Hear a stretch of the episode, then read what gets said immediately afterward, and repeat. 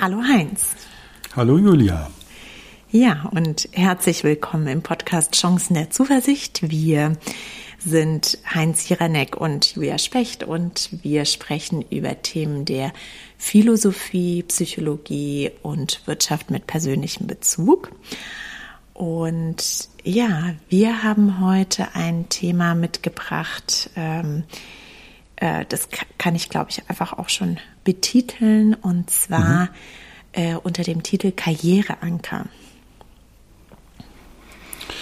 Ja, dahinter steckt eine bestechend einfache, aber manchmal vergessene Erkenntnis und die kann man ganz einfach dadurch beschreiben, dass nur der Schlüssel, der ins Schloss passt, auch das Schloss aufsperren kann.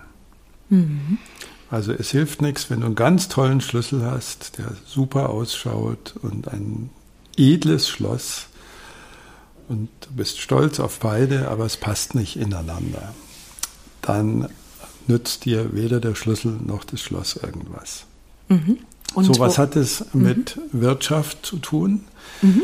Das hat damit zu tun, dass es einen Menschen namens Edgar Schein gibt, der an der School of Management in Massachusetts war. Ich glaube, er ist äh, aber in der Schweiz geboren. Mhm. Und der hat sich diese Schlüssel-Schloss-Frage gestellt in Bezug auf berufliche Motivation.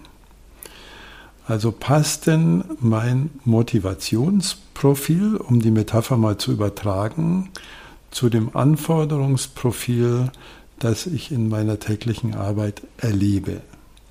Und das ist die Grundfrage, die Edgar Schein aufgeworfen und in einer Langzeitstudie dann untersucht hat mit der Frage, welche Motivationsprofile gibt es denn und gibt's denn? Und er hatte, hat die Karriereanker genannt, wobei mhm. er den amerikanischen Begriff für Career verwendet, also eher als Laufbahn und nicht unbedingt gleich verbunden mit dem Aufstieg. Wir Deutschen denken ja bei Karriere immer, dass wir eine Stufe höher kommen. Mhm. Äh, die amerikanische Sprache konnotiert es ein bisschen anders. Also wie ist deine Laufbahn sozusagen? Und das hat er untersucht.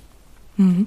Und ich finde, das passt eigentlich auch sehr gut zu dem, was wir in unserer letzten Folge besprochen haben, denn da haben wir auch über Veränderungen gesprochen, über berufliche Veränderungen und ähm, ja auch Fragen äh, diskutiert, soll man in einer bestimmten Position bleiben oder wann mhm. lohnt es sich zu gehen. Und da passt der Karriereanker natürlich sehr gut auch zu diesen Fragen, denn wenn man beschließt, äh, beispielsweise auch zu gehen, weil man das Gefühl hat, der Schlüssel passt eben nicht so gut in der aktuellen Situation, dann äh, ja muss man ja auch die Frage äh, beantworten, wohin geht man? Und manchmal hat man sogar mhm. unterschiedliche mhm. Optionen. Und in solchen ja, Szenarien kann man beispielsweise diesen Karriereanker dann machen, oder? Ganz genau so. Mhm. Also das Interessante dabei ist, dass man ja sagen könnte, wenn der Schlüssel nicht ins Schloss passt, dann müsste sich das ja eigentlich auch auf die Leistung auswirken. Das ist aber nicht immer so. Weil wenn man einigermaßen was auf der Platte hat, dann kann man verschiedenste Dinge machen. Nur mit der Zeit wird sich auswirken. Mhm. Also man wird unglücklich und damit dann letztlich auch weniger leistungsfähig. Aber zunächst mhm. mal kannst du es an der Leistung gar nicht festmachen. Mhm. Also wenn man ein keine Ahnung, Softwareentwickler ins Controlling setzt, also mit Zahlen kann der umgehen, dann kann der natürlich auch den EBIT ausrechnen. Nur wenn man ihn dann ähm, dazu anhält, das jahrelang zu machen, dann wird eben die kreative Seite der Softwareentwicklung nicht mehr bedient und dann wird er auf die Dauer unglücklich. Also der Karl Marx hätte das Entfremdung genannt und Edgar Schein hat so eine ähnliche Beschreibung des Gefühls, wenn er das nennt, this is not really me. Mhm. Also irgendwann merkst du, du arbeitest zwar und es geht auch und du kriegst vielleicht sogar positives Feedback, aber this is not really me. Und das ist das, was Edgar Schein da unter das Mikroskop seiner Forschung legt. Und was ich dabei so spannend finde, das ist ja dann ein stärkenbezogener Ansatz. Ne? Also wenn man, ähm, jetzt haben wir schon auch ein bisschen äh, drüber gesprochen, dass es ein Fragebogen ist, oder ich glaube zumindest, dass wir das, dass mhm, wir das ja, kurz ja, gesagt haben. Ja. Dann geht es darum, ja zu, äh, herauszufinden, was sind denn meine Stärken, was sind denn meine Interessen? Ich weiß gar nicht, also Edgar Schein würde das wahrscheinlich nicht Stärken nennen. Mhm sondern vielleicht eher motivatorische Vorlieben. Mhm. Also es könnte sogar sein, dass du eine motivatorische Vorliebe hast, die gar nicht zu deinen Stärken gehört. Also das gibt es schon auch, aber ich treibe das eben mhm. um. Mhm. Du sagst zum Beispiel, also ich nehme jetzt mal ein her, unternehmerische Kreativität ist zum Beispiel einer dieser Karriereanker. Dann würdest du jemand sein, der besessen davon ist, ein eigenes Geschäft zu gründen. Also der es einfach toll findet und dann, äh, wo dann sein Name vielleicht draufsteht, so wie wir das von Hugendubel kennen oder Dahlmeier oder so. Und jetzt kann es aber sein, dass er obwohl das sein motivatorischer Anker ist, da sehr viel Hilfe braucht, um das auch wirklich zu realisieren. Die Voraussetzungen sind gut, aber es ist nicht unbedingt gleich von vorne weg eine Stärke. Also deine Motivation, Klavier spielen zu wollen, ist nicht unbedingt gleich deine Stärke, Klavier spielen mhm. zu können. Also von daher würde ich das ein bisschen unterscheiden, so wie ich Edgar Schein interpretiere und verstehe. Und was wir machen können, wir könnten die, diese Karriereanker, es sind acht, wir könnten die mal ganz kurz äh, miteinander und mit unseren Hörerinnen und Hörern anschauen und uns anhören. Und ja, jeder, der jetzt zuhört, kann ja dann selber mal überlegen, ist es so eine Karriereanker-Motivation, die es bei mir gibt oder nicht? Und äh, Anmerkung, den Fragebogen kann man im Internet unter Karriereanker ohne weiteres mehrfach sogar finden. Also kein großes Geheimnis. Ich kann mal einen Kollegen empfehlen, das ist der Waldemar Pelz, also Pelz wie Pelzmantel, äh, der leider den Begriff Karrieretypen verwendet hat. Und äh, ansonsten ähm, ist der Fragebogen aber sehr professionell dahinterlegt. Mhm. Genau. Also Punkt 1 ja. wäre, ähm, also Edgar Schein nennt es technisch-funktionale Kompetenz. Das heißt, dass du äh, deine Laufbahn danach ausrichten willst, dass du in dem Feld arbeiten kannst, in dem du gut ausgebildet bist und in dem du deine Stärken hast. Also der von mir schon zitierte Coder, der Programmierer, und ich habe da eine Affinität dazu, weil ich äh, selbst ja auch Programmieren gelernt habe und auch mal eine Softwarefirma hatte. Der möchte halt coden und programmieren. So. Und wenn du dem sagst, du wirst jetzt aber zum Chef aller Programmierer, dann wird man da auch ein Stück Unglück erzeugen, weil das ist nicht sein Karriereanker. Also technisch-funktionale Kompetenz heißt, ich möchte in dem Feld inhaltlich arbeiten, in dem ich mich für gut halte oder das ich für wichtig halte und meinetwegen, dass ich studiert habe oder dass ich entwickelt äh, habe und dann, dann bin ich glücklich und nehme mir das Inhaltliche, nehme mir den Inhalt nicht weg, so ungefähr. Das wäre mal das Erste. Ähm, Julia, wenn, ich das, wenn du das Gefühl hast, ich müsste das noch genauer erläutern, dann auch im Sinne unserer Hörerinnen und Hörer, dann, dann sag das bitte, mhm. weil ich das jetzt sehr komprimiert einfach mal mhm. mache. Ja. Finde ich gut. Und wenn nicht, mhm. würde ich einfach weitermachen. Genau. Mhm. Also der zweite Karriereanker ist, wenn man so will, das Gegenteil. Das ist General Management. Also wo du sagst, der Inhalt ist mir ziemlich schnuppe. Äh, was ich, äh, ich glaube sogar, würde der sagen, dass Spezialisierung eine Falle ist, in die ich gar nicht erst reintappen möchte, sondern ich möchte eher koordinieren, ja, sozusagen ein Ziel vorgeben, Pionierarbeit leisten zu können, äh, den Überblick behalten und möchte das General, das Allgemeine irgendwo hinsteuern können. Natürlich auch ausgestattet mit entsprechenden disziplinarischen Möglichkeiten. Das wäre der zweite. So, das dritte Motiv kennen wir auch alle, aber wenn ich bei meinen Coaching-Klienten und Klientinnen nachgucke, ist es unterschiedlich ausgeprägt und hat auch wieder nichts mit Stärke und Schwäche zu tun an dieser Stelle, um, um das äh, nochmal, also da merkt man es, glaube ich, ziemlich, ziemlich gut. Mhm. Äh, das ist das Autonomiemotiv. Selbstständigkeit und Unabhängigkeit heißt es. Also es gibt Leute, die sagen, ich kann es partout nicht leiden, wenn mir jemand in die Suppe spuckt. Das mag ich nicht. Und wenn mir der Chef über die Schulter guckt, wird es mir schon ganz komisch. Andere sagen, ich kann gar nicht allein für mich arbeiten, sondern ich möchte im Team sein und ich möchte einen Chef haben, der mich da einbezieht und ernst nimmt. Und Autonomie ist für mich nicht das ganz große Motiv. So, das wäre der, wär der dritte Karriereanker. Mhm. Der vierte ist nochmal ganz anders, total anders. Und also wie gesagt, es hat sich ja alles aus einer Langzeitstudie von Edgar Schein ergeben. Es ist also nicht am Schreibtisch erfunden, sondern es ist in Interaktion mit vielen Versuchspersonen so rausgearbeitet worden. Ganz anders ist nochmal Sicherheit und Stabilität. Also das sind Menschen, die sich einen Beruf suchen, wo Sie sagen, der Inhalt oder General Management oder Autonomie, das könnt ihr alles haben, aber für mich ist wichtig, dass ich mich sicher fühle in dem, was ich tue, dass ich nicht in ein Startup gehe, dass ich auch gute Fringe Benefits habe, also dass ich äh, mit, also die Fringe Benefits heißt, äh, dass auch die Rahmenbedingungen gut sind. Also habe ich, äh, wie viel Urlaub habe ich und so weiter, wie schauen die Prämien aus, kann ich äh, meine zwei Kinder da durch die Schulen bringen, kann ich mein Haus abbezahlen.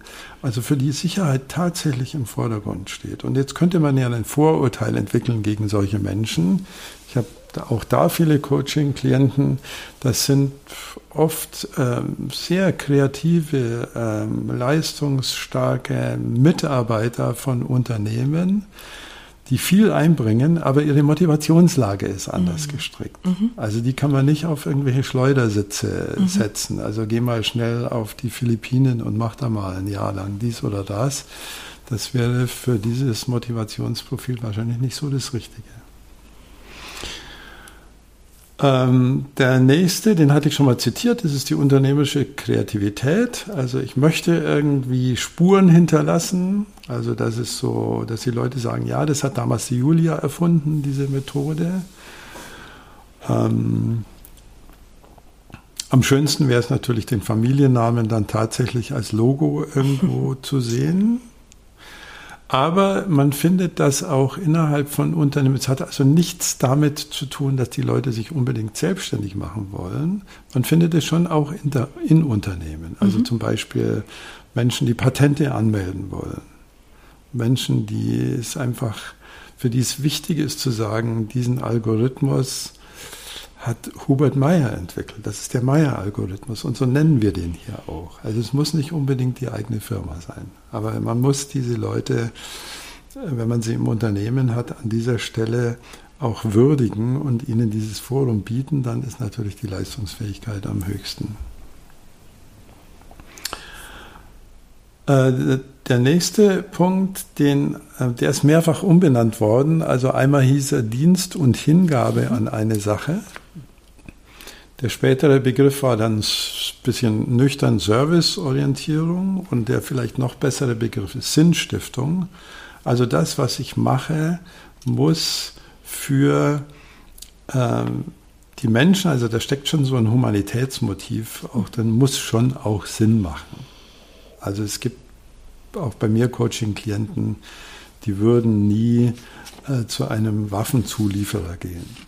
Mhm. ich hatte vor zwei Jahren einen, ich glaube, den habe ich sogar schon mal zitiert, den kenne ich schon länger, einen Bereichsleiter in der chemischen Industrie, der sagt zu mir, eigentlich bin ich Arzt mhm. und ich mhm. möchte eine Station im Krankenhaus leiten. Mhm. So. Und jetzt ist er halt leider hoch erfolgreicher Bereichsleiter in der chemischen Industrie. Und wenn man sehr nüchtern anschaut, wird dieser Umstieg den er sich sehnlichst wünscht, wahrscheinlich nicht klappen. Mhm. Also ich kann mir kein Szenario vorstellen, wo irgendein Klinikum, auch ein privates, sagt, äh, wir nehmen dich, auch wenn du jetzt 25 Jahre keine Praxis mehr als Arzt hast und deine Approbation nützt uns da auch nichts. So.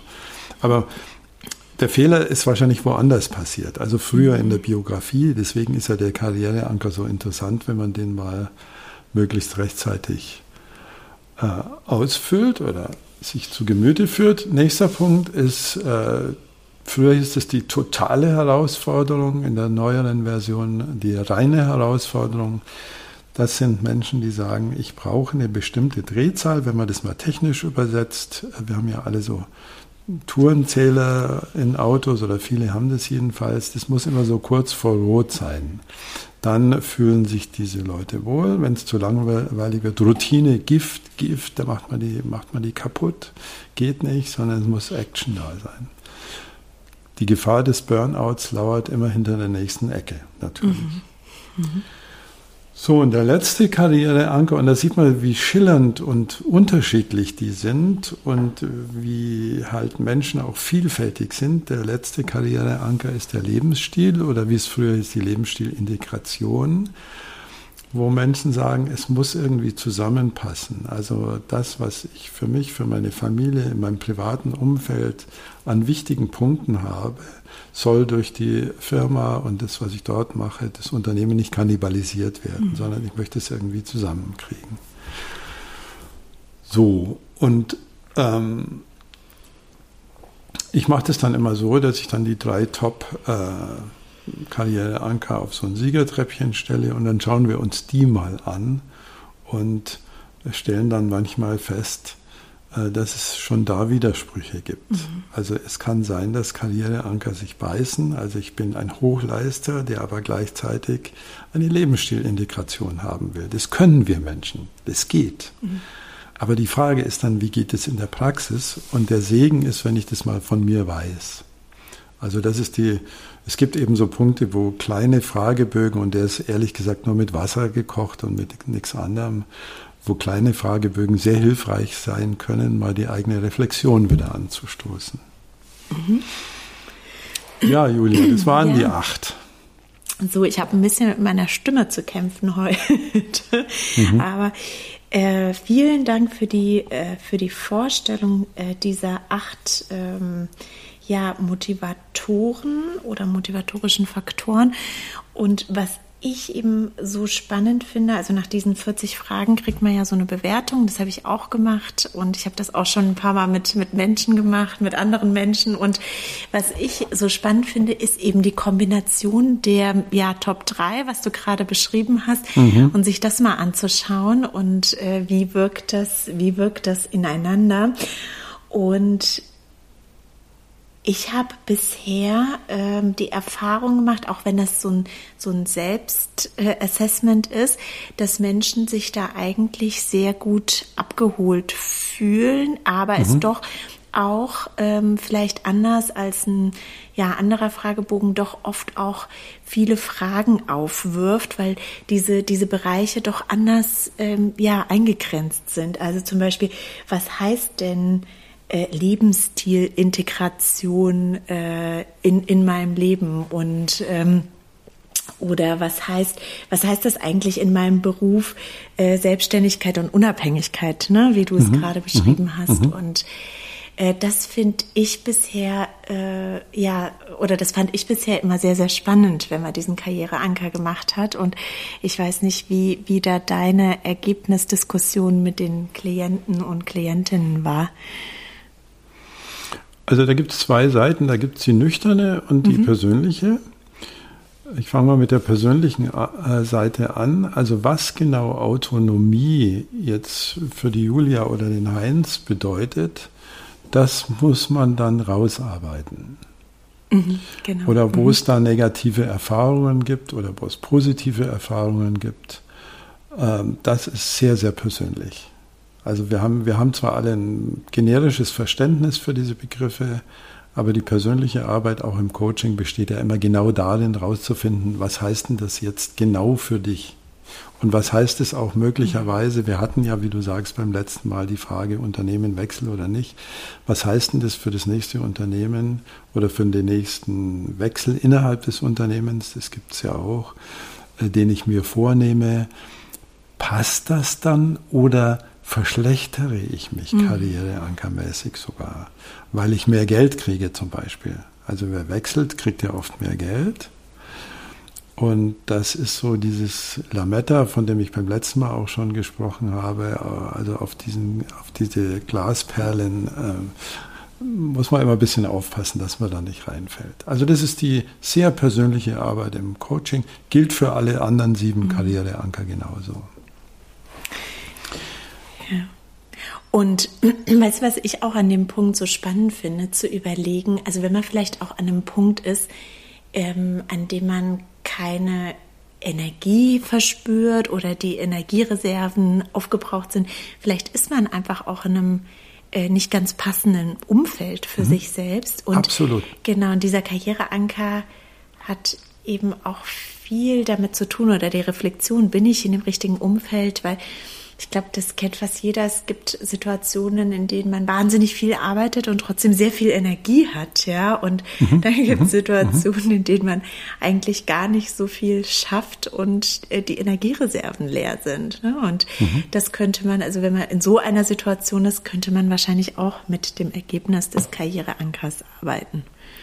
Sicher. Mhm. Also es gibt ja viele Menschen, die sagen, ich arbeite zwar und ich kriege auch gute Feedbacks, aber ich bin nicht, nicht so richtig glücklich hier. Hm. Und da kann man manchmal mit dem Karriereanker, mit diesem simplen Fragebogen relativ schnell rausfinden, woran es möglicherweise liegt. Hm. Und ich hatte ja gesagt, es gibt den persönlichen Teil und es gibt den nüchternen. Mhm. Der nüchterne Teil ist einfach, dass man beispielsweise seine drei äh, Top oder vielleicht auch mal die vier oder fünf Karriereanker untereinander schreibt und die dann gewichtet 5, 4, 3, 2, 1 und jetzt hättest du verschiedene Alternativen. Als erstes schreibst du, wie du, wie von dir auch vorgeschlagen, deinen jetzigen mhm. Job hin, also in die Excel-Tabelle in Spalte 2 sozusagen. In Spalte 3 ist das Angebot in der Schwesterabteilung, die Abteilungsleitung zu übernehmen. Das Angebot 3 heißt als Gruppenleiter auf den Philippinen in den Vertrieb zu gehen und so.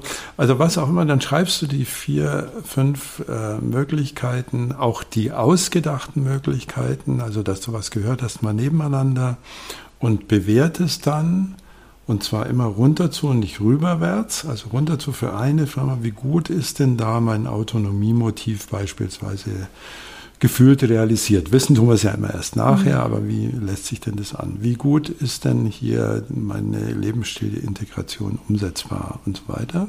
Und dann kannst du einfach mal diese äh, nüchtern, diese möglichen Angebote, die du dann hast, vergleichen. So, und da gibt's, kannst du dir einen Score ausrechnen. Und dieser Score ist aber nicht die Wahrheit. Das mhm. muss man immer wieder dazu sagen. Der Score ist ein Katalysator zur Reflexion. Mhm. Also wenn jetzt bei Unternehmen B 167 rauskommt und bei Unternehmen A 82, dann schaut es ja zunächst mal sehr stark nach Unternehmen B aus. Mhm. So. Und trotzdem muss ich dann nochmal prüfen, äh, Finde ich mich da wirklich wieder? Warum habe ich das so hoch gescored? Ist es auch so? Also man muss immer hinter die Reflexion nochmal eine Reflexion schalten und mm. darf Testergebnisse nicht als die und auch Fragebogenergebnisse nicht als die Wahrheit nehmen. Aber sie sind exzellente Katalysatoren für die mhm. Reflexion. Mm. Und bei dem Edgar Schein schon mal, ich wundere mich immer, wie simpel dieser Fragebogen ist und wie tief man damit arbeiten kann. Also es ist irgendwie, du hast ihn ja auch gemacht, ich äh, höre raus, dir ging es ähnlich. Ja, und an dieser Stelle hat Julia geantwortet, aber ihr Aufnahmegerät hat beschlossen, ab jetzt, ab dieser Stelle nichts mehr aufzunehmen. Julia hat noch erzählt, wie beeindruckt sie war, dass dieser einfache Fragebogen mit einem sehr einleuchtenden Konzept Ergebnisse liefert, die dann doch sehr nachdenklich im besten Sinne stimmen.